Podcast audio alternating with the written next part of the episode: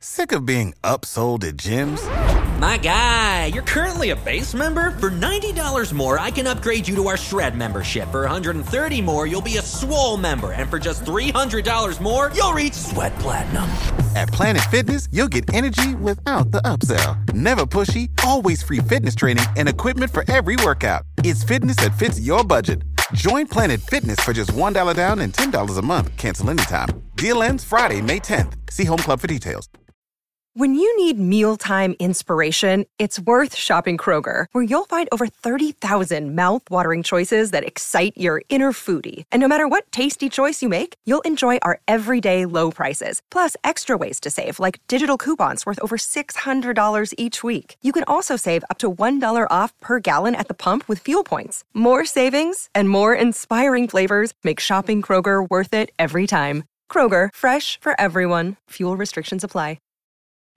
ある日目覚めると素敵な朝が待ってた。ひどく眩しくて幸せな気分だった。ずっと抱えていた熱い雲のような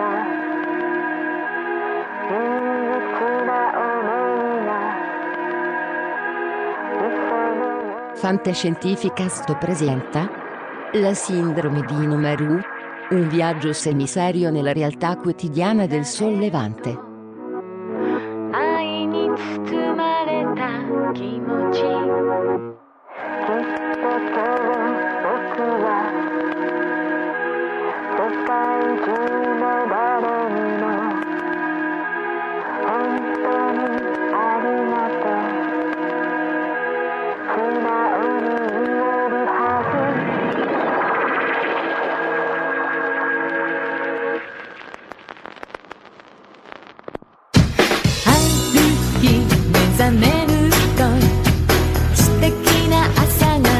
待ってたうまく言えないけど子供の頃のようなそして思い出した僕にはパパとママや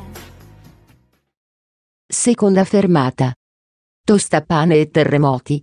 E se voglio farmi un caffè con la moca?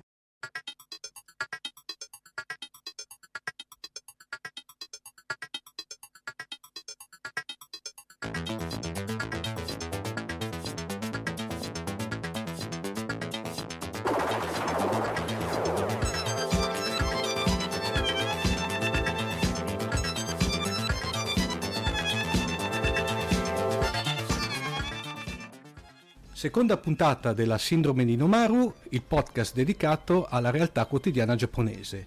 Per la prima volta insieme a Omar Serafini e a Marco Casolino direttamente al Giappone abbiamo il primo dei nostri ospiti, Anna Truzzi. Ciao Anna.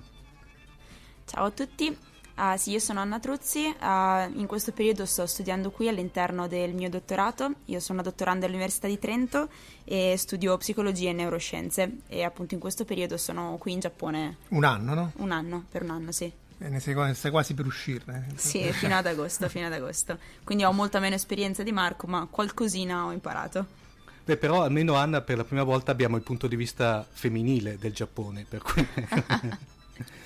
Sì, difatti io l'avevo, l'avevo invitata perché ha detto qua si parla di pentole e coperchi, ho detto qua serve qualcuno che se ne intenda. Me l'ha tirato in testa, però vabbè, vabbè vengo comunque. Ecco, appunto, eh, come ha già introdotto Marco, oggi la puntata di oggi sostanzialmente è eh, ca- incardinata su due aspetti del Giappone. Infatti l'abbiamo intitolata Tostapane e terremoti. Eh, Marco, ehm, parlaci un po' insomma del discorso del, dire, delle- dell'edilizia delle case in Giappone. Sì, dunque, eh, un- anche qui è un mondo molto complesso perché eh, il Giappone ha il doppio della popolazione eh, italiana, sono circa 120 milioni di persone, l'area più o meno è la stessa, e però è molto più montagnosa. Quindi il risultato è che poi sono molto più concentrati in queste grandi metropoli tipo Tokyo e poi tutta eh, la, la- la regione di Osaka, Kobe, Kyoto, Nara e così via e, e, e quindi sono città molto grandi, l'abbiamo parlato l'altra volta, sono collegate con questi treni fantastici che fanno 50.000 linee metropolitane e così via. E, e, e, anche sulle case vi sono vari aspetti, cioè dalle, molte case sono case ehm, per monofamiliari o al massimo bifamiliari, e, mentre dall'altro caso ci sono case su più piani, tipo quelle che potrebbero essere eh, per qualche verso ricordano quell'architettura sovietica, mm. eh, non so, dieci piani, case... Non, non, so come dite a Roma, i casermoni. Sì, sì, esatto, sì, esattamente.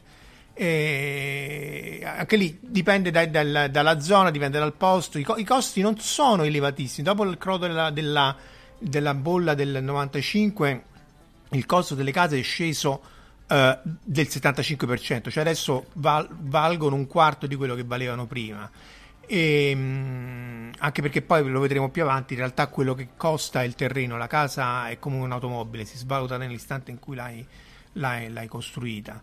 E, e, quindi eh, appunto c'è chi vive nelle case eh, monofamiliari, quindi per questo anche che l'estensione di queste grandi aree è, è di decine e decine di chilometri. Insomma, l'area di, Kyo, di Tokyo copre quella che può essere una cosa che va da Latina a sud di Roma fino a Civitavecchia a nord eh, ed è appunto la, la, senza la connettività dei treni non sarebbe assolutamente possibile eh, avere eh, gente che si sposta con, eh, con, la frequenza e con la velocità con cui c'è adesso. Non so tu, tu vivi in una di queste casermone, no? La International Sì, House. più o meno, sì, nel mio caso ehm, io appunto vivo nel campus, quindi nella casa internazionale del campus che ma immagino... è, permesso uscire, sì, cioè, uscire oppure no. Mi è permesso uscire, anzi, dopo un anno è obbligatorio uscire. Io, però, stando qua un anno, non proverò il brivido di dover cercare una casa in Giappone, che, come probabilmente parleremo dopo, è... ha una sua complessità sì. come tipo di storia. E no, sì, quindi io la mia esperienza in, per le case giapponesi è, diciamo, un po' limitata, nel senso che le case del campus comunque non s- sono leggermente più economiche e um, costruite anche in modo più economico rispetto a case fatte per durare più a lungo, per vivere per molto più a lungo. Però in, con le case tipiche giapponesi condivide la caratteristica di essere molto piccola. Infatti un'altra conseguenza del costo del terreno, potremmo dire, è che alla fine le case sono molto piccole, ma per noi italiani esempio è strano perché noi se pensiamo a una casa piccola magari pensiamo comunque a una casa con un paio di stanze, una, magari il bagno e la cucina. Ecco, questa è già una casa grande qui in Giappone. Si tratta già comunque di un'estensione di tutto rispetto. Per cui sì, Anna, sono sono tipo, diciamo, potrebbero essere paragonate a, no, diciamo, a un appartamento giapponese medio e un nostro monolocale. Sì, sì, forse leggermente più grande, io sì, decisamente nelle case internazionali, però sì, nella media magari appena più grandi, adesso non so se Marco mi può confermare. Dipende molto dal, dal, dal il, co- cioè il costo, il luogo e la grandezza dell'appartamento dipende molto uh, dalla topologia, cioè se sei vicino alla stazione magari eh, vivi in un monolocale perché con tre minuti arrivi alla stazione e poi da lì eh, sei collegato bene. Se poi sei vicino a una delle stazioni in cui il treno fa poche fermate, a maggior ragione e così via. L'International House che c'è qui è appunto piccolo media, perché, soprattutto perché sono per um, singole persone. Se sì. c'è la casa per la famiglia è leggermente più grande. E, um, però appunto uh, ci sono per, di, di, tutte le grandezze, di tutte le tasche, dalle bettole che sembra che stiano lì lì per cascare da un momento all'altro a, uh, a, palazzi faraonici, mastodontici e così via. E il costo di una casa monofamiliare eh, in un, un, posto non troppo centrale, ma non, non troppo lontano, eh, boh, potrebbe essere sui 400-500 mila euro, quindi numeri elevati, però non eh, questo parliamo sempre di, di, di, dell'area di Tokyo e penso che sia simile per l'area di, Osaka. Se vai in, in, campagna fuori, ovviamente il, il, discorso cambia completamente. Ci sono case bellissime e molto grandi perché il costo del terreno è molto più basso. Eh, però il costo non è elevatissimo, cioè sono costi elevati, ma eh, comparabili con un appartamento nel, a Roma, non, non, in centro, ma non, non, nella periferia più estrema, ma insomma una via sì, di mezzo. Meno male come Milano anche. Cioè non è che... Sì, insomma, eh, poi almeno c'è la casa da, da, da, da, solo. Se poi vuoi l'appartamento vicino a Ropponghi, vicino al centro, nelle zone più in della città, è chiaro che... Eh, possono costare anche milioni di euro tranquillamente, ma questo vale pure se vai a Parioli o in centro da noi a Roma, mm-hmm. non è che non, e... Sono tutte antisismiche, sì. Ecco, infatti te lo stavo per chiedere, eh, questa, diciamo, questa nomea che hanno sostanzialmente sono ovviamente tutte costruite con criteri antisismici, vero? Sì, eh, almeno so, cioè, quanto poi lo saranno lo vedremo solo quando arriverà il Big One. Eh, che deve, no, vabbè, quello lo vediamo nella seconda parte, ma quel, eh, c'è una, il 70% che nei prossimi 30 anni ci sarà un terremoto di magnitudine 7-8 come quello del passato, del grande terremoto del canto. Per cui sono costruite con criteri antisismici e anzi, uno dei motivi, in realtà anche lì, tutta le, l'edilizia giapponese si basa sul fatto che tu la casa la, devi, la ricostruisci ogni 15-20 anni e una delle scuse reali o fittizie, perché anche lì c'è tutta una serie di distinguo, è perché le rifanno eh, con criteri sempre più antisismici e, e, e, questo è cambiato molto dopo il terremoto di Kobe del 95 perché anche lì ci furono mi pare 5.000 morti e, e perché molte case non erano antisismiche e quindi eh, questo ha portato a una rivisitazione un po' dei criteri di, di, di, di costruzione e a farle ancora meglio eh, ehm, quindi sono tutte su strutture flottanti, cioè c'è un, un, basamento in cemento su cui poi loro fanno la struttura in, in legno, sono tutte case in legno. Mm. Uh, con dei supporti trasversali a croce che poi in realtà si vedono in, in, ovunque perché sono quelli appunto per reggere agli, alle oscillazioni e, e quindi sono alla, almeno sulla carta costruite su, con criteri antisismici. Lo stesso per i palazzoni in cui usano dei vari smorzatori inerziali, addirittura i grattacieli hanno una, un contrappeso in cima per uh, attutire e assorbire le, le, oscillazioni e così via. Quindi sono cose fenomenali, tanto più che poi quando c'è stato il terremoto del 2011, ehm, con tutto che era lontano, eccetera, eccetera, sono morte pochissime persone per il sisma in quanto tale, i morti sono stati per lo tsunami. Marco, e... Invece quell'iconografia che abbiamo qui in Italia da anime, nel senso della classica casa giapponese stile Maison Koku, ci sono ancora? Esistono ancora? O... Sì, proprio stile eh, pensione, no? Perché lì era una pensione che gest- tu sai mm. che è Maison Koku, no? Perché allora la, c'è da dire che Anna non sa niente di cartella Perché me l'hai chiesto? Quindi tanto vale ecco, te Dito nella piaga, sì. però. E poi interroghiamo. e, no, diciamo che lì è, è, è, tipo, insomma, è tipo una pensione in cui c'è una persona che si, ha cura delle varie stanze. E, quindi diciamo l'edificio è simile agli edifici, è proprio come sono questi adesso, magari un edificio un po' vecchio, un po' cadente.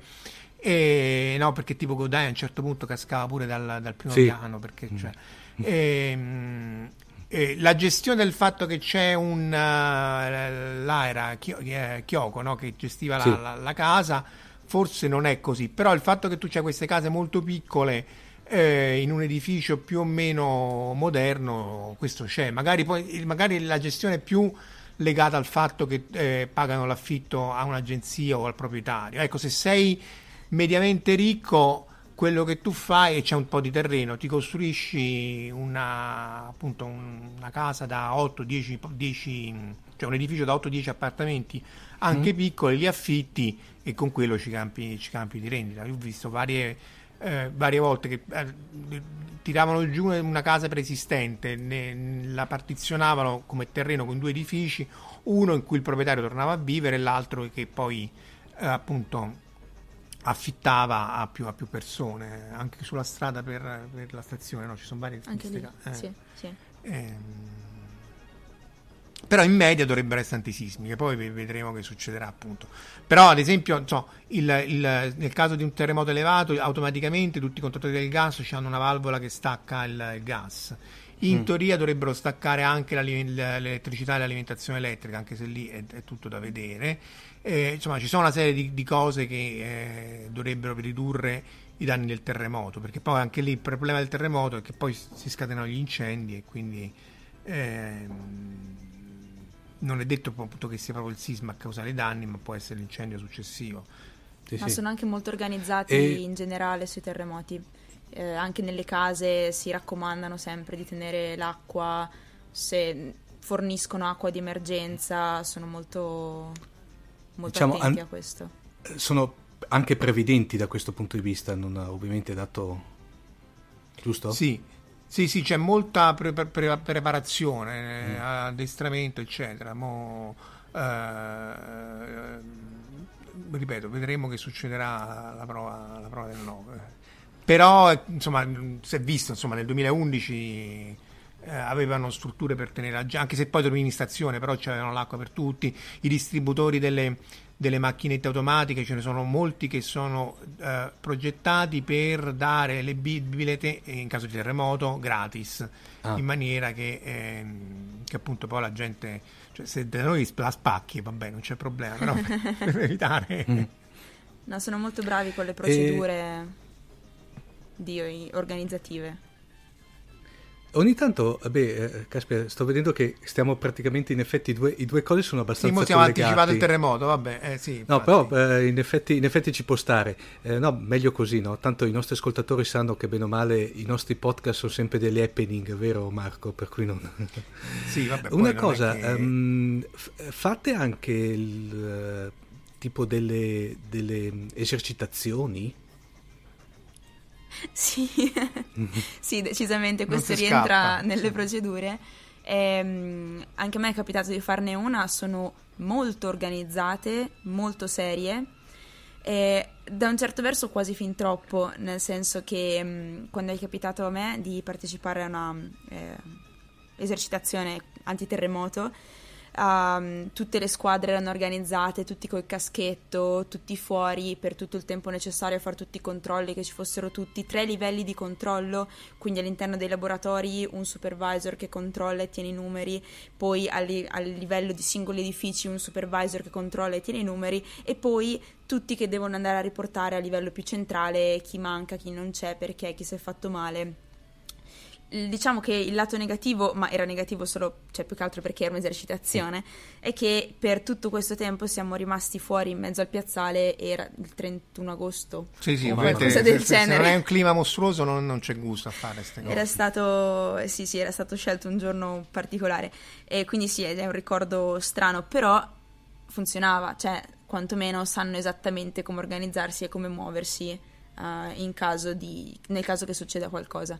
Un po' troppo nel senso che eh, se qualcosa non segue effettivamente la procedura, quindi c'è da essere leggermente più inventivi, ehm, potrebbe essere che c'è qualche problema in più. E questa è una differenza grossa, ad esempio, con l'Italia. Noi siamo molto meno organizzati, in certi casi purtroppo non organizzati e questo causa tanti problemi, ma magari riusciamo a risolvere una situazione improvvisa. Sì. Ah, loro sono molto più organizzati e quindi, ad esempio, spesso hanno molti meno morti, molti meno feriti, eh, provano le cose sul serio, eh, però se c'è appunto da usare leggermente un po' più di inventivo uscendo dalla procedura stabilita, ci vuole un attimo di più. È il Godzilla di idea che Eh, hanno, quello infatti, no, te lo stavo no? dicendo Cioè, io, Marco. Tanto per avere un'idea, i nostri ascoltatori si possono vedere il nuovo Eh. Godzilla di anno. E secondo me quella lì potrebbe essere la, la somma della, bu- della, come dire, burocrazia estremi- estremis- estremizzata del Giappone, sostanzialmente. Sì, sì, quello, quello è commovente. Per qua- quanto, ha veramente accolto questa. Ne avevamo parlato, ti ricordi? In una puntata Sì, ne avevamo parlato, a- al limite, al limite accendiamone un attimino velocemente, se- dato che se, se i nostri ascoltatori non si ricordano la puntata, sostanzialmente fai te Marco. Beh, veramente. eh, eh, da- no, raccontala te, perché poi eri te che mi avevi avvertito. Dici, guarda, Sì. attenzione, che i primi 40 minuti No, non sono so- proprio. so- sostanzialmente il, il nuovo Godzilla di anno, che di, eh, tra l'altro poi eh, per gli ascoltatori che ci ascoltano dall'Italia, dovrebbe essere adesso a luglio, dovrebbe uscire, a metà luglio dovrebbe uscire in- per pochi giorni nelle sale cinematografiche.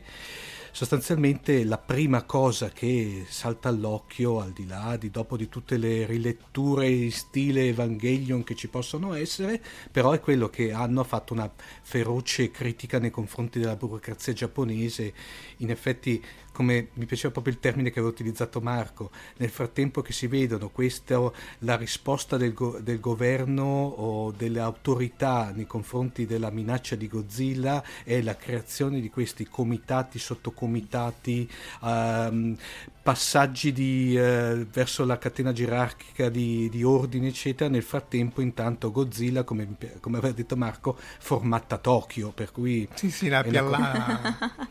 Eh, ma tu mi hai avvertito che Sì, appunto 40 minuti di dibattito sembra una tribuna elettorale 40 Ma, minuti, pe- se non lo ma sai prima peggio, cioè io, quella che a me è veramente la scena che tanto poi Marco l'ho rivisto da poco perché l'ho rivisto coi ehm, oddio non dovevo dirlo. Eh, no, beh, tanto è finito l'embargo, l'ho rivisto in, in- in versione che deve uscire sostanzialmente. E mm, il bello è quella scena allucinante, eh, Anna c'è questa scena mitica dove praticamente c'è, eh, immagina che c'è Godzilla davanti, davanti a Godzilla ci sono questa, eh, questo stormo di elicotteri da guerra pronti a distruggerlo, a farlo fuori con cannoni a, a canne rotanti e missili e sostanzialmente dall'altra parte ci sono sei o sette fra generali e ministri e sottosegretari che si passano del tipo eh, possiamo far fuoco? Possiamo far fuoco? Possiamo far fuoco? Sì, sì, sì, praticamente nel frat- cioè perdono praticamente tipo 10 minuti per chiedere Sì, un'autorizzazione a fare dicevo- che dopo tra l'altro non fanno perché nel frattempo c'è un vecchietto che attraversa la- la- la- la- i binari della- del treno e per cui ab- abortiscono tutta la, la- la cosa. Nel frattempo Godzilla si eh, ridesta e eh, praticamente fa fuori mezza Tokyo, per cui non... Ed è da questo punto di vista incredibile veramente una- da, da quest'idea. Ecco, chiusa la parentesi di Kaiju. Ma è un'idea ed piuttosto, mh, come dire, reliable, cioè Sì, affidabile, attendibile, sì. affidabile comunque. Perché No, no, mh, a, a noi sembra assurdo e sotto un certo punto di vista magari lo è. Però in realtà è una caratteristica eh, per cui noi italiani e i giapponesi sia- siamo è una caratteristica su cui siamo complementari. Quindi cioè ortogonali nel senso ortogonali che... sì, cioè non, non ci incontriamo nel bene e nel male perché se da un lato appunto si creano queste situazioni magari un po' paradossali nel momento dell'uscita da una procedura eh, attesa, dall'altro funziona tutto molto bene e quindi la mancanza magari di interpretazione delle regole funziona e bene. Sì, Dall'altro sì. lato noi interpretiamo le regole molto di più, quasi come se fossero delle linee guida spesso più che delle effettive sì, regole. come No, ti ricordi i devi- Pirati dei Caraibi dice, sono Ecco, delle- sì. quindi- No, Anna, mi viene in mente più dei consigli da, da parte di un, di un- di un amico. sì, sì. Ecco linee sì, guida. anche, esatto, hai ragione. E, e quindi insomma noi le trattiamo un po' così, cosa che eh, crea magari molte difficoltà nella vita di tutti i giorni, ma più flessibilità poi magari nel momento appunto di, di un'uscita dalle situazioni previste dalle- dai consigli dell'amico. E mh, quindi anche lì, non- ad esempio, io è un po' tutto l'anno che ci penso, ma non sono riuscita a decidere qual è migliore. In realtà non penso che ci sia. Io sono più abituata a un modo di fare e quindi me lo aspetto e me lo sento più mio, quello italiano. Però entrambi hanno pro e contro che sono ortogonali. Come Sì, diciamo Marco. che magari una giusta via di mezzo ci potrebbe anche stare, secondo me. Sì. Sì. Sì, ma poi anche questo si ritrova sempre, tornando alle case, si ritrova anche nelle case, perché anche lì tu non è che tu c'hai il terreno, eh, chiami la- la- o lo compri da una ditta che magari ti fa tutto, che ti costruisce la casa, però la casa è, è- è prefabbricata, nel senso che il design è quasi scelto, tu forse puoi cambiare il colore, puoi cambiare pochissimi dettagli. Non- io mi ricordo un collega fisico che si era fatto mettere la messa a terra, che poi voglio dire, Omar, non è che stiamo a parlare di- Sì. di- di- de- del cannone a onde moventi, stiamo a parlare della- del terzo filo per la messa a terra. E siccome se l'era fatto mettere nel eh, contratto scritto per esplicito e siccome ancora non avevano passato i cavi elettrici, sono riusciti a fare sta- questa cosa appunto de- della messa a terra. Se no, tutte le case, non- non- non- la maggior parte delle case hanno solo interruttori differenziali e non hanno la messa a terra. Terrificante. Quindi, sì, ma io tra l'altro un'altra volta mi successe negli Stati Uniti che c'erano, eh, aprì per curiosare il pannello elettrico del- dell'albergo e, e- e non mi ricordo, però insomma c'era, c'erano i cavi, c'era scritto, siccome in questo albergo abbiamo i cavi, le- i tubi di plastica, i tubi dell'acqua di plastica, non usate i tubi dell'acqua per, per la messa a terra, che da noi è una cosa in Italia, che, in, in Europa, che è proibita, ma è proibitissima di usare la messa a terra di tubi perché, perché è pericolosissima sì, da infatti. almeno 30 anni. E allora, già in America dice no, danno per scontato che tu usi il tubo dell'acqua per mettere la messa a terra. Qua non ce la mettono neanche. All'istituto sì, eh, c'è perché anche perché poi sennò c'è il rumore elettronico, elettromagnetico, c'è di tutto. Però nelle case, tanto per dirne una, non c'è la, la messa a terra. L'altra che forse puoi raccontare tu è la- il concetto di coibentazione delle, delle case che non, eh, In che senso? che non c'è. Cioè, a me a Tokyo non... non- Non so qua come sono. Tu ci hai avuto freddo campus. quest'inverno? Eh, sì, ma più che altro però per l'umidità. Ah, ecco, poi c'è l'umidità che è tutto un Quella, altro... sì. Ma eh, per quanto riguarda il riscaldamento, la parte più strana è mm, che, ad esempio, in queste case almeno dei campus viene usato il condizionatore anche per riscaldare. E però messo tra l'altro in una posizione quasi assurda, oserei dire, perché è in alto, vicino alla finestra, dal lato più non utilizzato della stanza. E, e quindi, tra l'altro, cioè, bisogna tenerlo acceso per parecchio tempo per fare in modo che si scaldi un po' l'ambiente. È vero che la casa è piccola, quindi ci mette relativamente poco. Ma essendo anche molto umido, ci mette anche molto poco poi a raffreddarsi di nuovo. Sì, perché- Quindi è un- tutto un po' un uh, on-off, on-off per cercare di risparmiare anche un po' per la Sì, perché corrente. quella la paghi te, no? Sì, sì, sì. No, ecco, l'altra cosa è che non c'hanno i termosifoni, non c'è il riscaldamento centralizzato. Cioè non c'è il Questo- concetto di termosifone ad, ad acqua calda come noi praticamente. No, No, no, il no. condizionatore. Tut- vanno tutti di condizionatore, eh, tanto più che poi una delle cose che si dice sempre è che a Tokyo la sera fa più caldo che di giorno, perché siccome c'è tutto il condizionatore, poi tu c'hai appunto... eh, Sì, butta fuori 10 alla il- 7 10 alla 7 condizionatori da, da, da un kilowatt e quindi eh, no loro in media anche qui di- però parliamo delle però in sostanza loro riscaldano le singole stanze col condizionatore o al massimo col kotatsu ti ricordi eh, quella specie di mh, ga- quello di Allamu il gatto kotatsu che stava sempre sotto questa specie di coperta sotto al tavolo. Sì, Eh, sì, quindi- sì. eh, e, e quello è il kotatsu e quindi eh, infatti nella traduzione italiana lo chiama proprio il gatto kotatsu. E, e quindi tu stai caldo ma è un riscaldamento locale. Poi magari scendi al piano di sotto se la casa è su piani o vai nel, nel bagno e c'è il gero siberiano tipo dottor Zivago che tornava a casa dopo E- perché non c'è il concetto appunto di riscaldamento centralizzato e, e- e- riscaldamento um, ad acqua. E poi la cosa che si raffredda è perché appunto sempre di Tokyo parliamo, eh, in Hokkaido è diversa la cosa, la coibentazione delle case è pessima, essendo di legno non c'è eh, e comunque non, non ci sono le intercapedini eccetera e comunque perché c'è l'umidità, perché il punto fondamentale è che loro d'estate vogliono la casa areata perché altrimenti vogliono di caldo perché è un caldo umido e perché se non è areata eh, hai presente la giungla tossica di Nausicaa, ma non sto scherzando. È vero, sì, sì, sì, confermo in pieno. È una cosa- è una sì, cosa- però questo anche d'inverno. Sì, la muffa, cioè c'è la muffa che tu veramente tu lasci una cosa, vai al Ovunque. bagno, torni e trovi veramente spore veramente di Nausicaa. Cioè Miyazaki non si è inventato niente dal punto di vista della muffa. È una cosa, eh, se non lo vedi non ci credi. No, Infatti, bi- bisogna starci dietro parecchio. Non, Sì, sì. eh, sia perché si forma ovunque nel bagno, ne- sulle piastrelle, eccetera, eccetera, sia perché il cibo è, appunto di- di- si forma subito la muffa. Io tendo a lasciare tutto in giro, dico vabbè, tanto che sarà mai. No, io nel cibo no, metto in frigo. quindi- Eh sì, vabbè.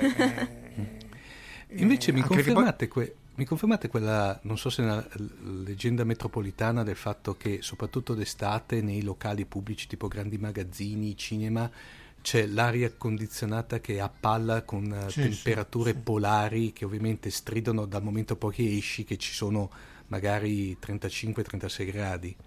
Sì, sì, sì. Ah, sono in proporzionalità inversa. Più c'è Ah. caldo fuori, più c'è l'aria condizionata accesa, fredda dentro. Per cui praticamente come dire, loro non so se hanno i geni eh, tarati, però per noi occidentali vuol dire mal di gola e raffreddore immediatamente. Cioè, Assolutamente sì. Febbre, influenza, Mhm. immediato. Beh, ma tipo, non so se 10 o 15 anni fa dovette uscire la circolare del... non so se era Koizumi che era primo ministro, il primo ministro che disse l'altra Luca a Roma, regà, andate al lavoro senza giacca, perché, Sì. eh, perché sennò tutti andavano al lavoro con la giacca, con la, la- vabbè, la camicia e la cravatta, sì, e, e quindi dovevano tenere due gradi in meno perché c'erano tutti la coperta, però se non arrivava dall'alto l'ordine di poter, si può andare senza giacca, che- tutto sommato voglio dire è anche intelligente, eh, perché a un certo punto tu dai il là del, del- del modo di vestirsi, quindi... eh, perché sennò appunto non so quanti terawatt erano usati perché Eh, tutti sì. dovevano andare in giacca e cravatta Eh, Eh, Scusa Marco, Però appunto- faccio una, una domanda strana. C'è il concetto, dato che noi, almeno quando si vedono l'iconografia giapponese, sempre vedere salaryman che arriva sostanzialmente in eh, abito, normalmente camicia bianca, cravatta scura, abito scuro. C'è da l- in Giappone il concetto del casual Friday? no, no, No. tu l'hai visto, no? Voi, No, da- no, no, tra le cose sociali che fate voi gli avversari, Cioè nel senso No, che qui in Italia ormai, tranne in alcuni posti, cosa bene o male, se uno sta all'interno dell'ufficio c'è una certa informalità. Poi magari in certi posti c'era questo concetto del casual Friday, io mi ricordo quando il periodo che ho lavorato in banca il venerdì a un certo punto, come dire, erano, non dico tutti sbracati, però tutti in maniera molto sportiva. Eh, lì non c'è questo concetto, nel senso che sono tutti integerrimi, giacca e cravatta fino al, al venerdì alle, alle 8, alle Sì. 8 di sera. sì. Sì, beh, qui si vede un po' meno perché comunque essendo Sì. in un centro di ricerca mh, non, non si vede tantissima gente sempre molto elegante, però anche quando si esce il venerdì sera per i treni per Tokyo sono tutti sempre ben vestiti. Sì, sì. Forse sbracano la sera quando vanno alla- a bere, però... Però se in camicia Eh, restano, sì, sì, sì. perché vanno diretti dal lavoro. Però hanno il, casu- il casual weekend. Nel weekend si vede di tutto. Mm. Sì, sì, ci in sono giro per veramente- to- Ma di, di tutto vuol dire di tutto. Non, non sto esagerando, non sto scherzando, di tutto. Cosa che all'inizio, devo dire, mi lasciava un po' perplessa. Perché noi, cioè, non essendo abituata, arrivavo in centro a Tokyo. Eh, Una volta c'era una ragazza con una coda da volpe. eh, No, che alta- una- ai capelli oppure altezza... No, no, no, altezza coda, coda, Altezza coda, una coda, una coda, come il una ba- coda, eh. una coda. E- oppure c'è una persona elegantissima che neanche fosse uscita dalla festa del re, qualcosa, quindi ci sono veramente una variabilità incredibile. E dopo un po' però ho cominciato anche ad apprezzarlo, perché anche se comunque io non, non avrei, penso, il coraggio di esagerare vuoi in estremo o volpe? nell'altro, la coda volpe ancora no, non ne ho ancora avuto il desiderio. Loro comunque, dal- al- tra le varie, questo ne parliamo il giorno che facciamo le molestie sessuali, tra le varie eh, eh, gui- linee guida del righe c'è scritto che le donne non possono venire vestite in maniera provocante. E sarebbe provocante la coda da Non lo so, però... eh, so, ehm, è- esatto, è, è- è il limite del provocante, non oso immaginare. Ma c'è un comitato che analizza.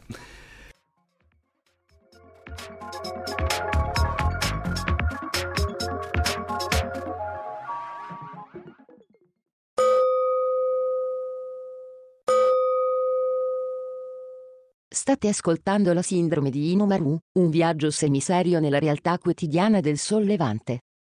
Ci potete seguire su Facebook alla pagina Fantascientificast e su Twitter sul profilo Chiocciola Fantascicast.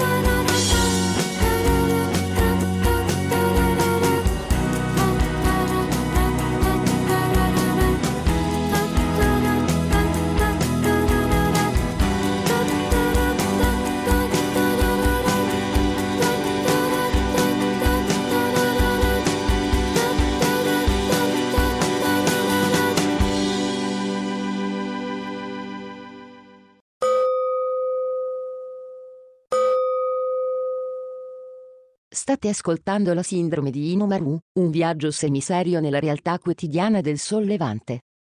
Email, redazione chiocciolafantascientificast.it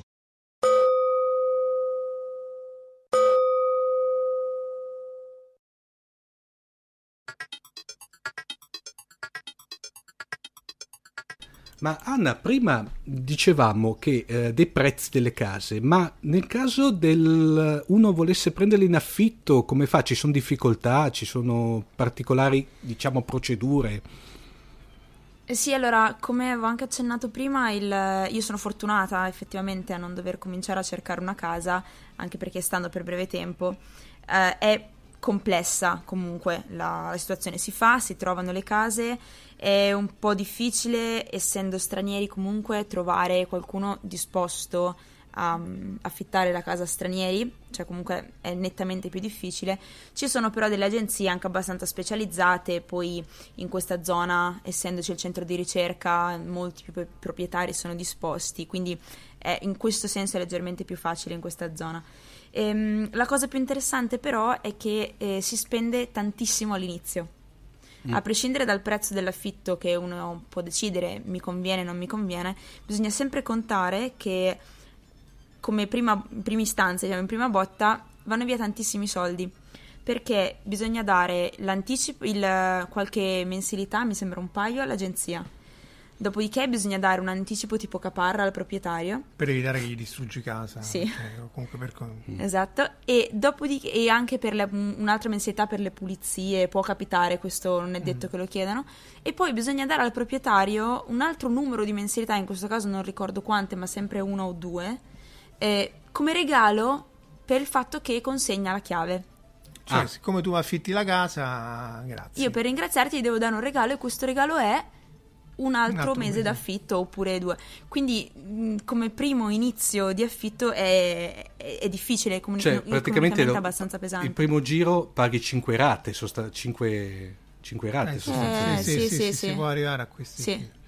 Eh, Ma poi affi- ovviamente, che ovviamente il, rega- il regalo suppongo che non sia il regalo che non sia, come posso dirvi, non sia eh, restituibile. cioè Volontario non è una, o- non è- no, è volon- no, no.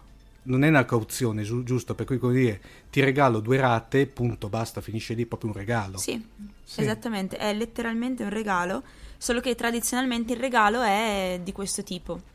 E inoltre poi bisogna contare che ci sarà di nuovo il primo mese d'affitto da pagare e le case di solito, almeno per tradizione, vengono consegnate senza arredamento interno. Mm. Quindi oltretutto bisogna anche spendere per arredare la casa e bisogna anche considerare che quando si va via di solito non si può lasciare niente. Io a me era capitato una volta di essere in una casa in affitto una volta precedente che ero in Giappone, ero a Nagasaki in questo caso, qui appunto ripeto a Tokyo non ho preso in affitto case e in quel caso mi era stato più volte raccomandato di non lasciare neanche una pentola in più Non sia mai, eh. rispetto a quelle che avevo trovato. Quello che non mi portavo via o che non davo a qualcuno lo dovevo buttare. Che anche Ah. lì per buttare una cosa ci stanno 57.000 cose Complesso, differenziate, quindi è bisogna complesso. essere laureati in giapponese per riuscire a buttarla nel posto giusto. Ecco, a- a- proprio ri- rimanendo in, tema- in tema di case, come funziona lì? C'è, c'è una, il corrispettivo, cioè suppongo che la- il corrispettivo alla nostra raccolta differenziata sia eh, eh, spinta all- all'ennesima potenza. Sì, sì, Siamo principianti. sì. Eh, a parte, voglio dire, tu parli con uno di Roma in cui la raccolta differenziata, voglio dire, è una barzelletta. Ehm, fondamentalmente sì, nel senso che loro eh, separano il PET, le lattine, il vetro, I tappi delle bottiglie, la carta, il eh, burnable, ciò che si può bruciare, ehm, eh, l'indifferenziato, sì. i vestiti, gli armadi. Sì, sì, poi le cose grosse Eh, devi pagare a parte per sì. fartele portare via. Eh, ci sono tanti, tanti, sì, tan- tantissimi, tantissime cose diverse, non le ricordo neanche tutte. Ah, poi il Tetra Pak a parte. Ah sì, il bisogna Tetra Pak, portarlo. sì. Ah, il Tetra Pak lo devi lavare, lo devi lavare, lo devi schia- ma è giusto, Ah, eh, però. Lo devi aprire, tagliare, lo devi lavare, lo devi far asciugare e poi una volta che ne hai una pila consistente, perché vanno conservati in una pila, li leghi con delle fascette o con dello spago e li porti ai punti di smistamento, ad esempio ai supermercati o cose di questo tipo, giusto? Sì, ok. Ehm, quindi sì, No, ma diciamo che è giusto perché poi tra l'altro loro riciclando tutto poi eh, innanzitutto hanno una raccolta, di, una raccolta dell'immondezza che dipende da municipalità a municipalità, cioè da quello che sono i municipi, quindi sono molto locali, con regole locali, ogni giorno, eh, ogni giorno fanno una cosa differente, quindi tu magari eh, so, lunedì butti la carta e così via. Però poi il vantaggio è che loro eh, eh, eh, bruciano pochissima roba e la bruciano localmente, appunto ogni, ogni municipalità ha il suo um, inceneritore e, e, è tutto talmente ecologico che poi fanno pure le feste, il Mazzuri all'inceneritore con tutti i bambini, le cose, la, la festa, eh, ti fanno vedere come brucia la cosa che è fichissimo, ti fanno vedere il bruciatore proprio con la, con la gru che prende la mondezza, la butta, ti fa vedere il nucleo dove brucia sta roba, quindi da questo punto di vista eh, i, i, vantaggi sono immensi. Non... Poi, ovviamente, i politici non si fanno costruire l'inceneritore comunque vicino a dove stanno loro, questo perché tutto il mondo è paese. Ovvio. Riguardo all'inceneritore c'è una cosa che mi ha sempre lasciato perplessa e non ho ancora capito effettivamente. Eh, dicono, le, le, diciamo, le linee guida, dicono che se non è possibile lavare molto bene la plastica, la plastica non va buttata nel contenitore della plastica, ma va unita a ciò che poi verrà bruciato. bruciato sì. Quindi sì, comunque sì. bruciano anche la plastica. Ho capito. Uh, andando su cose, andando su diciamo aspetti più, diciamo più, non dico più pratici, uh, il fatto ad esempio uh, quella cosa che vi ripeto, c'è sempre l'iconografia del Giappone vista dall'italiano medio. Il discorso che quando, per esempio, entri in casa ti devi levare le, le scarpe, eh, ovviamente c'è, c'è nel senso, corretto? Assolutamente. Sì, ti devi togliere le scarpe, nel, nel bagno di solito sono, cioè, ti metti le pantofole dentro casa e nel bagno mm. ci sono delle pantofole solo per il bagno, ma questo diciamo è anche molto logico perché così eh, tieni molto più pulita la casa, è anche più semplice. E funziona molto. Devo dire che veramente c'è la, la differenza è impressionante.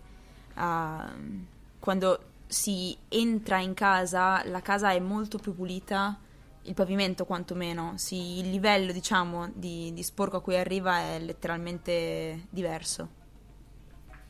Dopodiché tu dentro uh, puoi andare con le pantofole, senza pantofole, puoi fare quello che vuoi e, e, però appunto anche lì poi spesso le, le, anche, ci sono estremi in cui comunque le case dentro non le puliscono infatti c'è quest'altra cosa che in realtà eh, si tende meno a invitare la gente a casa cioè magari in Italia ehm, in Italia si tende di più eh, a, sì. a eh, invece qui ci si tende di più a dire vabbè vieni, vieni mh, mm, ci vediamo al bar al posto dove, dov'è ehm, perché appunto magari le case sono piccole, sono in disordine oppure non, non, non, mettono a posto, non la vogliono mettere a posto e quindi ci si vede più, più, tempo, più tempo fuori. Beh, e anche mm, c'è anche il fatto che magari noi siamo più abituati a invitare qualcuno a casa per un discorso di mm, preparare una cena, preparare un pranzo, piuttosto che, sì, insomma, trovarsi di solito in un modo legato a un pasto. Eh, cosa che qui in Giappone effettivamente mh, mm, non c'è o comunque mh, mm, è gestito in modo diverso perché le cucine non sono fatte tipicamente mm. per, uh, per, gestire, gestire un, un, grande pranzo, un grande mm. pasto. Sì. Uh, una grossa esempio, quantità, diciamo. Sì, non solo grossa quantità, anche uh, cose elaborate. Per dire, eh, noi in media in Italia di solito troviamo uh, quattro fornelli, diciamo quattro fornelli sì. è diciamo quasi e, poco, e lo standard. nel senso lo consideriamo, sì, lo consideriamo quasi poco, magari lo standard è 5, 6 è abbondante, mm. 4 è il minimo, insomma. Qui il tipico è 2.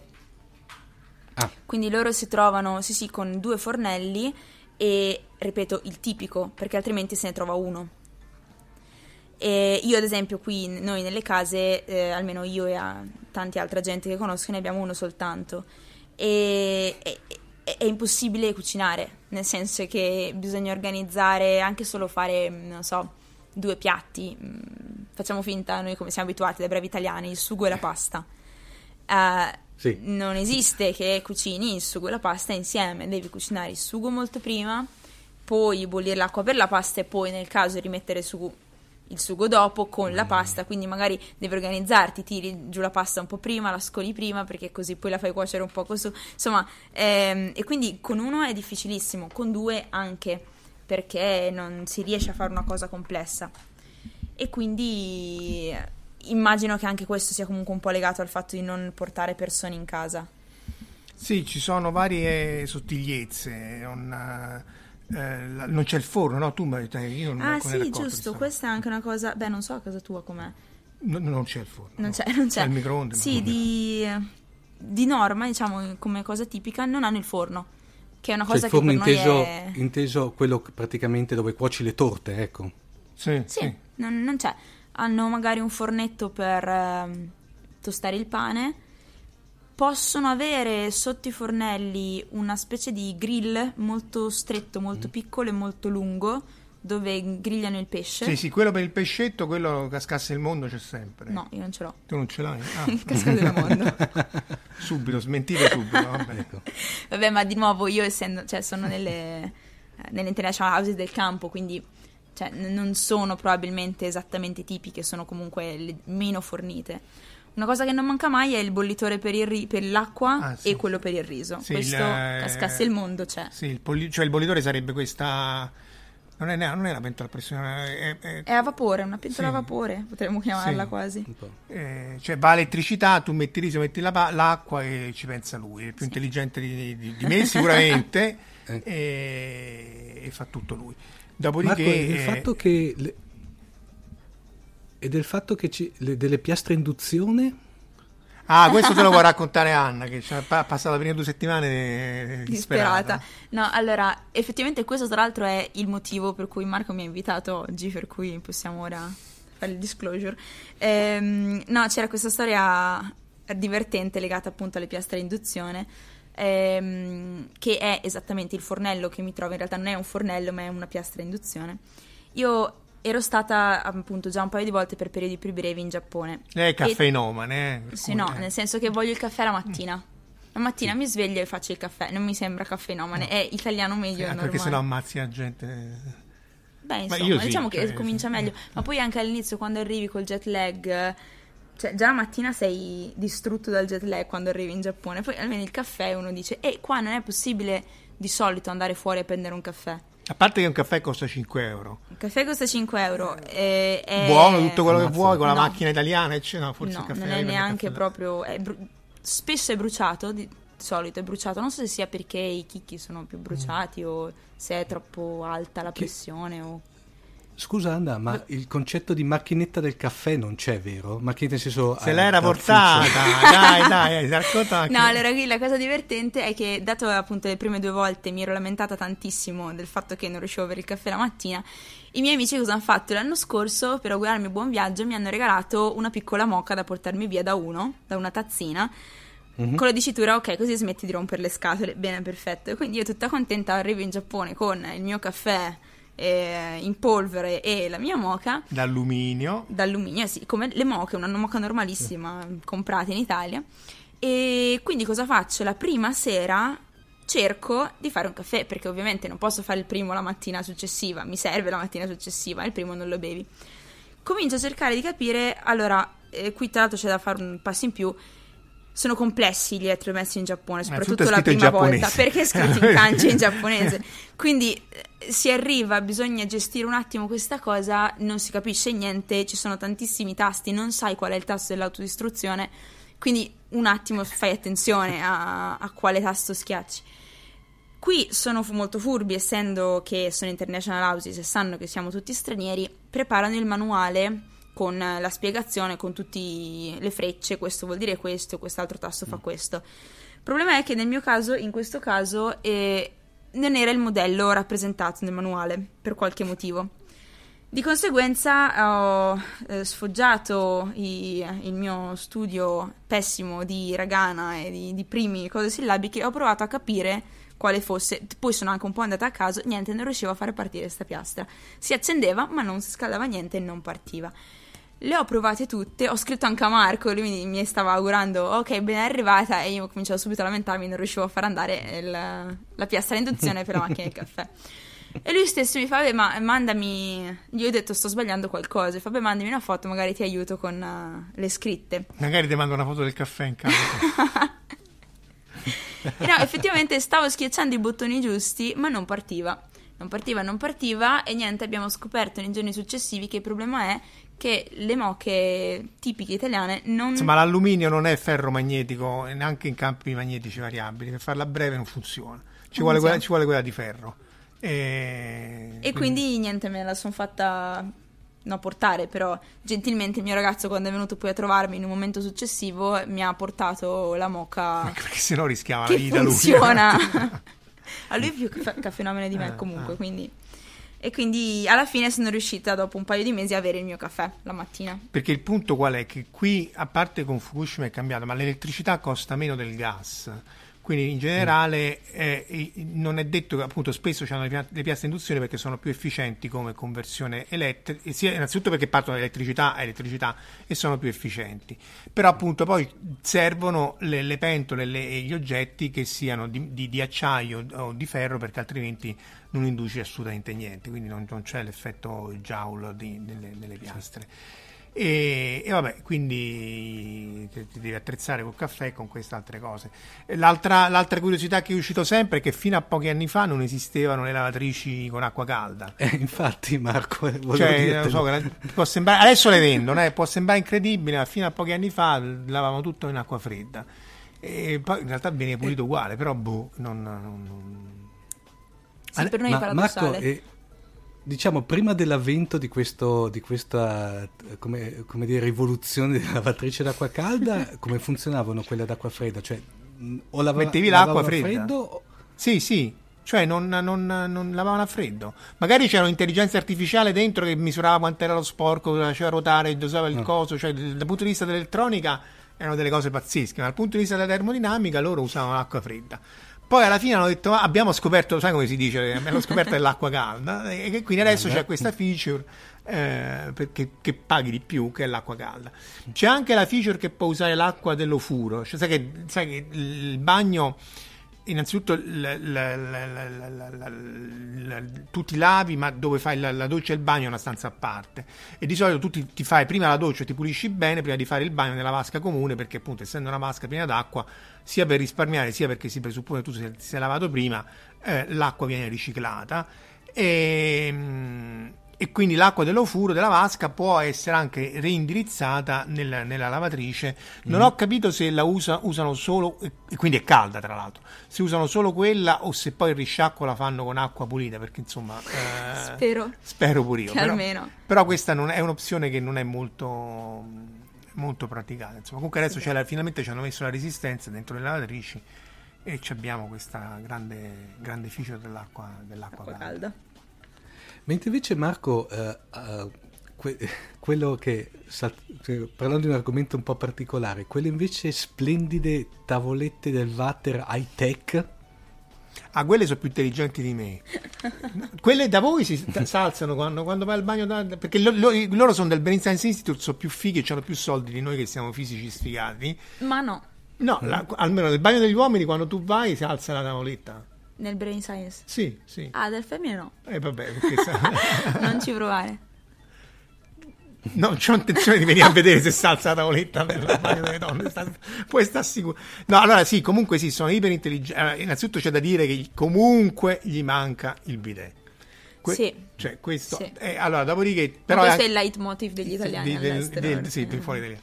Ci ho detto, suppliscono con, appunto con tutta una serie di getti regolabili, piazzabili, modulabili, frazionabili, intercambiabili, scaldabili, tutto quello che vuoi in posizioni strategiche, eh, che non è la stessa cosa, ma che comunque eh, suppliscono.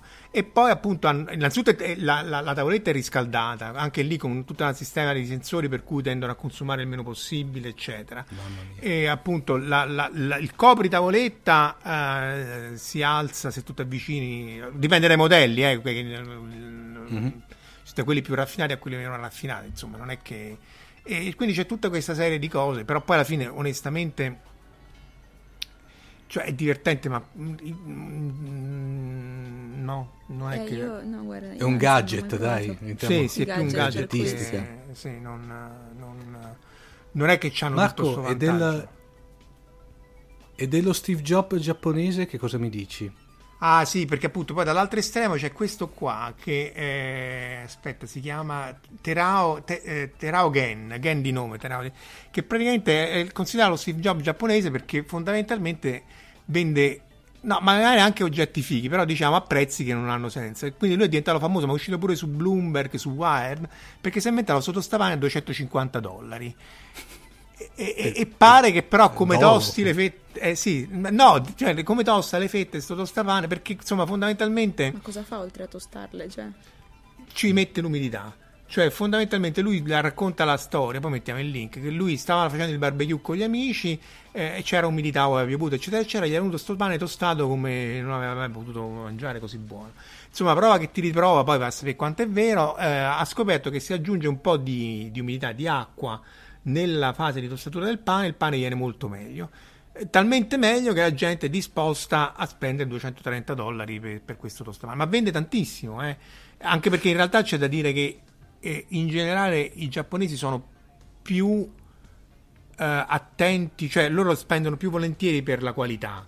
Ehm, quindi se tu magari poi ti vendono fuffa comunque, eh, magari ti dicono, "Ah, eh", però se, se questo qui a detta di tutti, appunto questo tostapane merita. Io non, io non mi merito 200 euro. eh, non mi merito 200 euro di sai il pane che compro 200 euro.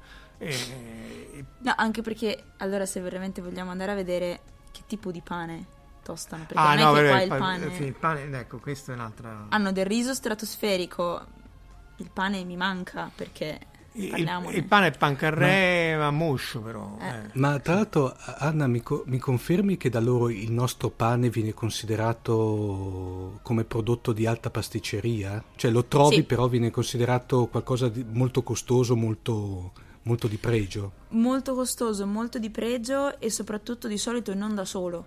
Cioè pane dolce, pane con dentro il formaggio, pane con dentro la marmellata, pane con sopra il formaggio, pane con prosciutto, pane con... co- ma un pane... Il pane. Cioè, per intenderci, quella che trova. potrebbe essere, non so, eh, la rosetta o la michetta milanese No, no, no, è- o la eh, spaccata no. trentina, per ma il pane.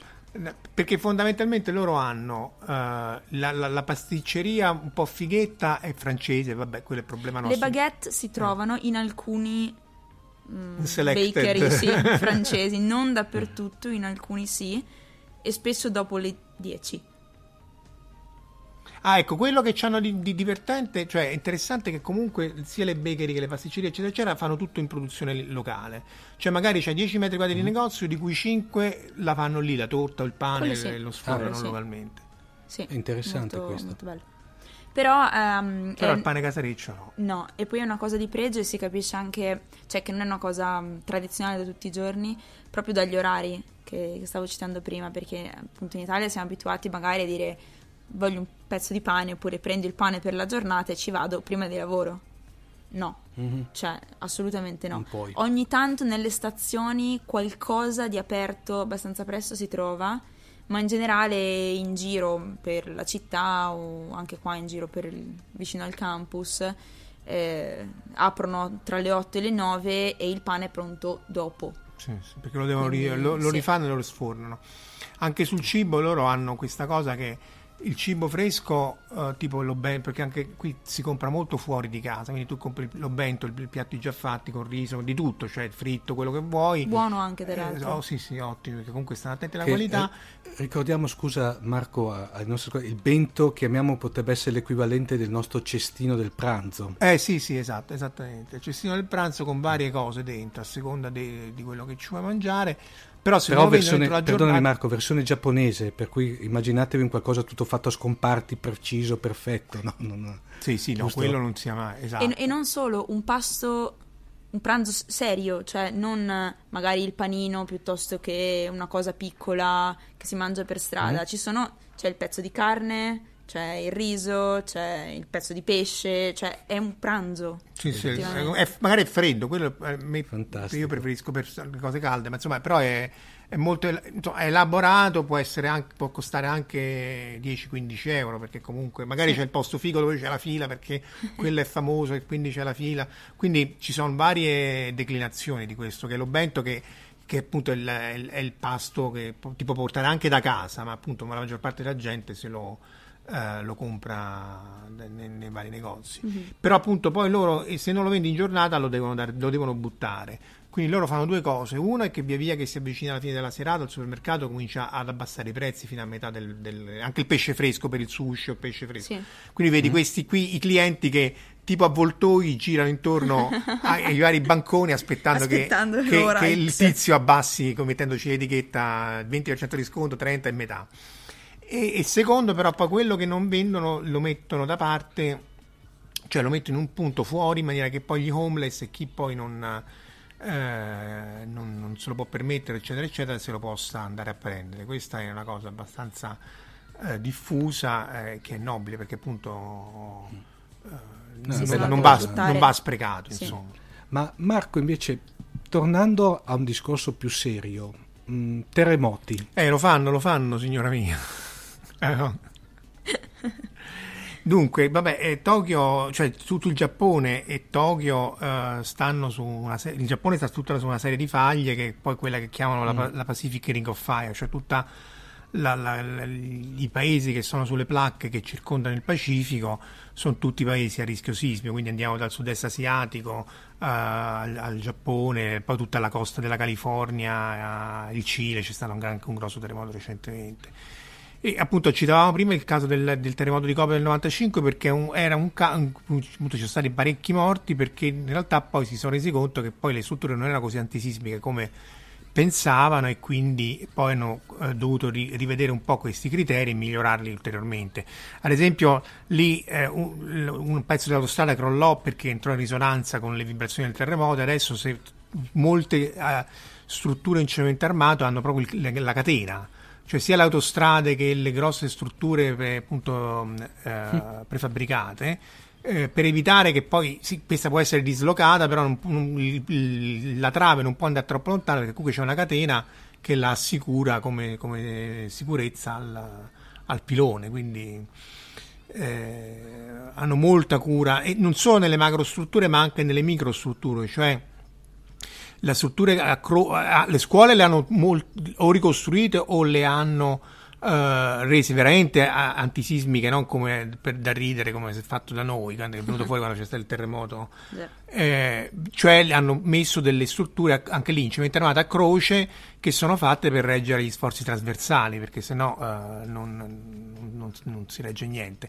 però non è solo la scuola ma anche la, la pensilina della, della- della metro c'ha il tondino in ferro che ti regge questo i tubi dell'acqua le- le- le- anche gli stessi cavi che sono attaccati agli edifici sono fatti in maniera che questi possano muoversi in maniera svincolata l'edificio nostro del BSA è tutta una struttura tenso struttura Antisismica, antisismica sì, fuori sì. quindi eh, da questo punto di vista c'è un'attenzione certosina non, appunto, non solo all'edificio che non cade ma anche che non ti casca in testa eh, il monitor della metro o la pensilina perché è chiaro che poi se, se muori non è che dici ah sì ma mi ha ammazzato Sono passati la settimana scorsa qui alle case dei campus a aggiungere delle misure antisismiche, quindi hanno ah, inchiodato al muro con dei tondini de- un armadio, piuttosto che hanno messo dei, ehm, dei pezzi di colla per tenere ferma la televisione, insomma per fare in modo che in caso di terremoto ciò che potrebbe cascare magari non ti caschi in testa o ci mette un attimo di più a cadere.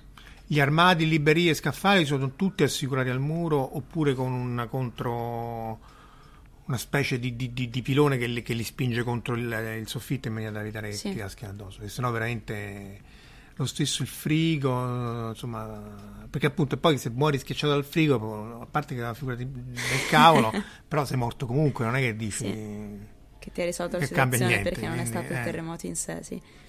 Eh, no, sono molto attenti anche sia a tutte le conseguenze, diciamo, indirette Sì, del sì, terremoto in- proprio in quanto tale, Mm. ehm, perché appunto magari la casa non cade, ma ci sono tutta una serie poi di altri pericoli legati a... Lì, per esempio, una cosa particolarmente triste quando ci fu il terremoto di Kumamoto a sud, a Kyushu, all'isola a sud. Ci furono parecchi morti perché anche lì le case non tutte erano antisismiche, ma poi, ripeto, la casa antisismica ti, ti riduce solamente i morti, non è che ti garantisce che poi la scampi ma molti morirono per la sindrome da cassa economica, cioè per, perché poi andarono a, a dormire eh. nelle, nelle, nelle, nelle, auto perché la casa gli era crollata e quindi nella, se, se, dormi la, la, classe economica fondamentalmente è perché tu sei schiacciato in questi stili sempre più stretti, non puoi muovere le gambe, non c'è circolazione e ti viene una trom- trombosi, no? Si sì, chiama, eh. sì. e, e, quindi alcuni di questi sono morti uno o due giorni dopo per una trombosi perché stavano in, in macchina, quindi ehm, se non fosse una tragedia uno direbbe una morte del cavolo perché, perché appunto che cavolo se sono vissuto a terremoto e poi... eh, sì, sono tutta una serie di effetti indiretti comunque molto uh, larghi, importanti che magari non si penserebbero inizialmente, ma poi... C'è anche la sindrome da schiacciamento, quella fu notata le prime volte nel corso della seconda guerra mondiale nei bombardamenti di Londra, eh, che praticamente mm-hmm. eh, tu, tu, stai sotto la casa, vieni, stai sepolto sotto la casa, ti salvano, stai bene e da un po' muori. E, appunto, e questo è legato al fatto che se tu sei stato schiacciato in una posizione molto anchilosata, non c'è circolazione, eccetera, eccetera, quando poi ripristini in maniera molto rapida la circolazione, non è ovvio che non ti venga da un embolo, qualche malattia, eh, un ictus, no, però insomma qualcosa di. Eh, di, di, legato a una malcircolazione. Legato a una malcircolazione sì. che, che, che, non te l'aspetti.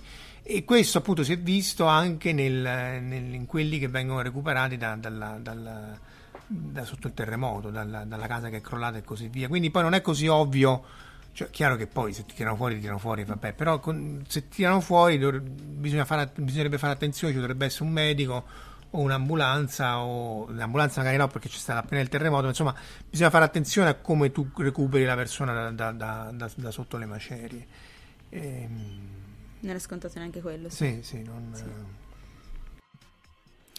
Marco, tra l'altro del terremoti c'è uno, uno splendido, ovviamente, ma è anche tristissimo anime che ne parla dell'aspetto terrificante del terremoto, vero? Ah sì, quello è Tokyo Magnitude 10, eh, che l'hanno tradotto anche in italiano, non so se lo, che canale lo facevano, comunque l'hanno trasmesso in Italia.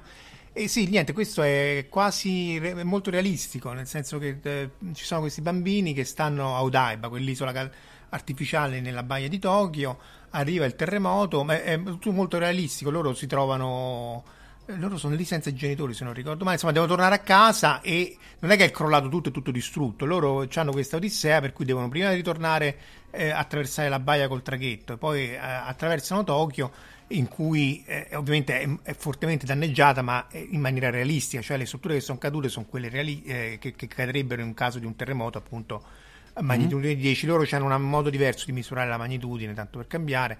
E, e niente, è molto triste perché appunto mm, se, se vi capita e vi va di piangere un po', ehm, merita. Sono pochi episodi, credo che siano 13 forse o 26, non mi ricordo. È quasi educativo. Sì, sì, sì. No, è molto educativo. Mm. È molto educativo perché ci sono tutta una serie di, mm, di aspetti che solo in quella maniera riesci comunque a trasmettere. A, rientra nella loro attenzione sì, alla sì, preparazione sì. Al, all'eventuale terremoto. Sì. Tra l'altro, ragazzi, ci sono anche addirittura dei musei, vero? Che, che... Il museo dei disastri naturali, che voglio dire, in Giappone tu ci sei stato? No, ancora no, ma ci devo andare. Ci prende niente, ci stanno quelli. È, è, fighissimo, tra l'altro, perché eh, c'è il simulatore di terremoto che è una cosa impressionante. C'è questa tavola vibrante, tipo quelle su cui loro. Eh, ehm, eh, provano gli edifici e le varie strutture, solo che eh, simula una stanza, tu vai in questa stanza e la fanno vibrare appunto con magnitudine eh, 7-8 come dovrebbe essere. E, mm. e praticamente tu sta, ti dicono stai in ginocchio sotto al tavolo con le mani su, attaccate al tavolo, eccetera, eccetera, e tu fai fatica a restare in ginocchio attaccato al tavolo, quindi no, in piedi proprio neanche se ne parla. E, ehm, e, e, questo a parte che è divertente perché è divertente, ma con i bambini eh, gli, ti dicono allora se appena vedi arrivare la scossa tu sei quello preposto ad aprire la porta perché se poi la porta va fuori squadro rischi che poi non riesci a uscire dall'edificio. Se, se tu c'è se devi spegnere il gas perché eh, appunto può esserci il pericolo della, dell'incendio o addirittura della, della ti si può anche rosciare l'acqua bollente e quindi è pericoloso. Quindi c'è tutta una serie di cose che addestrano i bambini, anche poi c'è quello che li addestrano a spegnere il fuoco con gli estintori, a camminare in una stanza invasa dal fumo, quindi eh, carponi per evitare di essere intossicati. Mm. Eh, è veramente. Mh, mm, è, cioè, per me è Luna Park. Cioè, poi... Una buona cultura della prevenzione, sì, sì, sì oltre al fatto che probabilmente è anche divertente provare in sicurezza. Sì, i bambini e, poi. E si... quello, de... quello? Quello delle fogne invece, Marco? Ah, quello secondo me è il, il, museo più figo. Eh, capisco che possa. Il, più, il museo più figo di Tokyo è il Museo delle Fogne, che sta un po' fuori Innanzitutto perché ti fa vedere una fogna vera. Cioè tu prendete... Cioè, non tu... è un museo, è una fogna. No, il, è il museo di una fogna, ma non è il museo che è una fogna. E, no, cioè, insomma, cioè, tra, sempre nella questione del recupero dei, dei, vari danni, loro dicono io sono in grado di ripristinarti l'elettricità in tot giorni, fai conto una, 5-6 giorni, il gas in una settimana o due, la cosa più difficile da ripristinare sono le condutture dell'acqua e le fognature, perché sono quelle che se si spaccano, cioè delle perdite, richiedono tre settimane, cioè comunque stiamo parlando di cifre addirittura cioè, tre, tre settimane. settimane. ma anche perché sono progettate, eh, anche lì se uno ci fa caso, i tubi dell'acqua sono fatti con degli snodi flessibili in maniera che se c'è la, la, una, un terremoto le vibrazioni siano attutite e non si, il tubo non si spezza. Per le fogne che stanno sotta, sottoterra e sono molto grandi la cosa può essere più complicata. Quindi c'è questo museo che ti spiega tutte le varie fogne, i tombini, come vengono fusi i tombini, come, che profondità sono, come separano l'acqua eh, l'acqua piovana dall'acqua del, degli scarichi, eh, come depurano le varie acque e così via. E poi appunto la, la cosa più figa pensate pure male di me, non mi interessa, che tu vai 30 metri sottoterra e c'è questo tunnel tipo un po' alla Lost e, e in fondo c'è una, mm. un boccaporto tipo sottomarino che di solito è aperto che dà su una, una condotta fognaria molto grande, sarà alta 3-4 metri. Se ovviamente la fogna eh, non è piena, se, se, cioè se l'acqua, se piove molto e c'è molta acqua ovviamente la chiudono per ovvi motivi.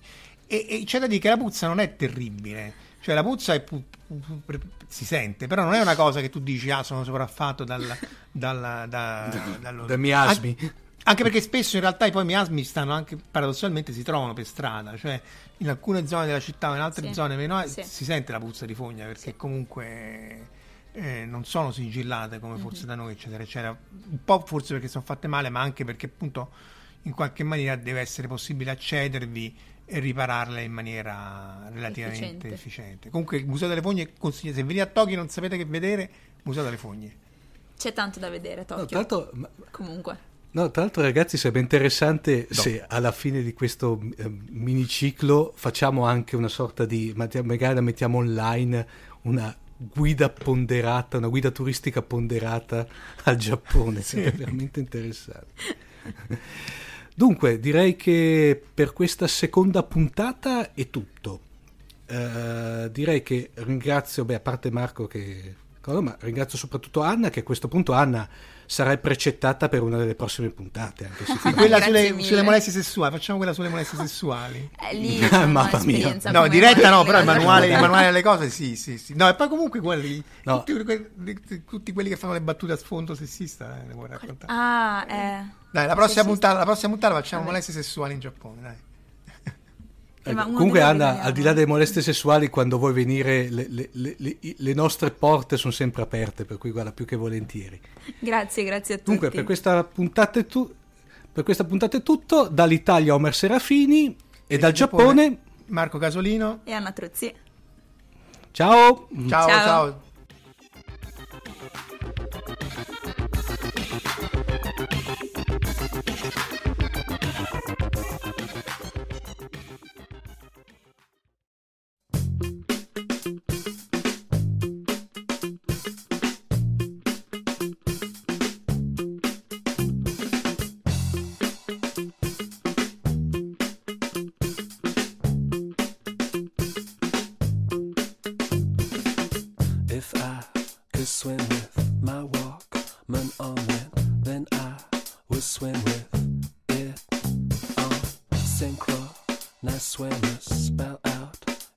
Avete ascoltato la sindrome di Inomaru, un viaggio semiserio nella realtà quotidiana del sollevante. Da un'idea di Marco Casolino e Omar Serafini. www.fantascientificast.it, email redazione chiocciolafantascientificast.it. Tutte le puntate sono disponibili sul nostro sito, su Apple iTunes e su Podbean all'indirizzo podcast.fantascientificast.it. Potete seguirci ed interagire su Facebook alla pagina Fantascientificast e su Twitter sul profilo Chiocciola Fantascicast. Se volete potete lasciarci una valutazione a 5 stelle su Apple iTunes ed offrirci un giro di sushi o un bicchiere di sake tramite una donazione PayPal utilizzando l'apposito bottone sul nostro sito. Nessun byte e nessun giapponese sono stati maltrattati durante la produzione di questo podcast. Sayonara. Really.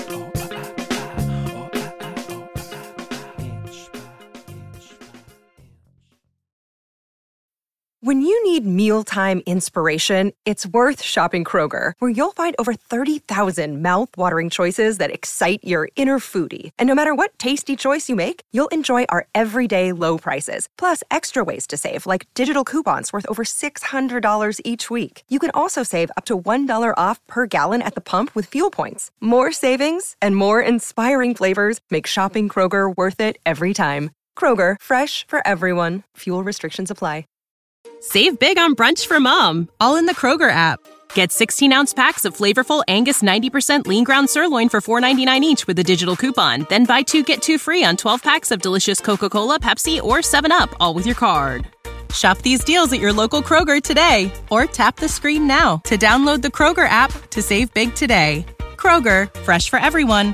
Prices and product availability subject to change. Restrictions apply. See site for details.